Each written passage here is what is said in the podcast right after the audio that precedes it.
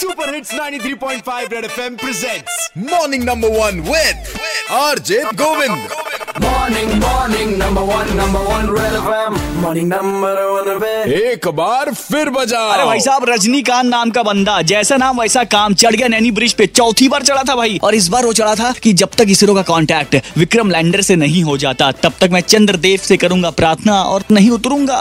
भाई तीन दिन से चढ़ा हुआ था जिसका मैंने लाइव वीडियो भी किया। मेरे Facebook page RJ Govind red FM के नाम से सर्च करेंगे आपको मिल जाएगा। और बहुत मशक्कत करने के बाद फाइनली कल शाम को छह बजे बनारस से क्रेन आई और उसको उतारा गया। मेरे लाइव वीडियो में मैंने जिन एस आई साहब से बात किया था ना वो सब इंस्पेक्टर मेरे संग इसमें फ़ोन लाइन पे। फाइनली आपने राहत की सांस ले ली सर ये अलग है इसका मतलब ठंडा जो भी नया कुछ मिलता है इसको न्यूज़ में बस चढ़ जाता है। चढ़ जाओ बस। बहुत बढ़िया लेकिन आप लोग ऐसे फालतू परेशान हो जाते हैं। पब्लिक को भी थोड़ी सी प्रॉब्लम हो जो पुल बंद करना पड़ा ना हमको क्योंकि वो जो सीढ़ी लगाए थे हाँ। बड़ी वाली तो वो जब पुल हिलती है ना नैनी वाली हाँ हाँ हाँ हाँ। तो थोड़ा सीढ़ी जो है एक डेढ़ फीट डिस्टर्ब हो जा गई थी। तो फिर हमको गाड़ी को एकदम शून्य करना पड़ा जीवो ट्रैफ़िक पब्लिक को समस्या हुई उसके लिए रेफम से माफ़ी मांग रहे। हैं बहुत बढ़िया काम किया सर आप जोरदार तालियाँ मतलब धन्यवाद धन्यवाद। और हमारे आसपास भी ऐसे बहुत से लोग होते हैं जिनके अंदर अजीबो गरीब तरीके की सनक होती है। जैसे हेलो सीपी बोल रहे हैं। मेरा भतीजा है वो अगर दाल तीखी हो जाएगी तो बिल्कुल नहीं खाएगा। उसको नॉनवेज खाने का इतनी ज़्यादा सनक है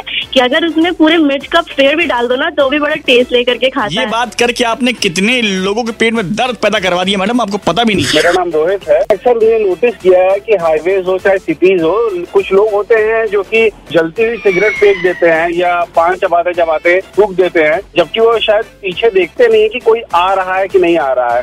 उसका एक्सीडेंट हो सकता है या फिर कोई धक के एकदम इंटरव्यू देने जा रहा हो या डेट पे जा रहा हो उसके ऊपर पान थूक देना कितना इंसल्टिंग फील होगा उसको। सनक के आगे वो किसी की नहीं देखते हैं। ऐसी मशीन लगाऊँगा। कौन है ये लोग? कहाँ से आते हैं? सनक हो तो ऐसी सनक हो कि भाई जो कि सड़क बनाते हैं उनके अंदर ऐसी सनक आ जाए कि, कि सड़कों में गड्ढे कभी ना पड़े। सनक हो तो आपके अंदर ऐसी सनक हो कि आप बिना हेलमेट के और बिना सीट बेल्ट के अपनी गाड़ी चलाए ही ना। नहीं अच्छी वाली सनक के साथ बजाते रहे। Red FM morning number one Govind के साथ रोज सुबह सात से ग्यारह Monday to Saturday only on 93.5 red FM. बजाते रहो।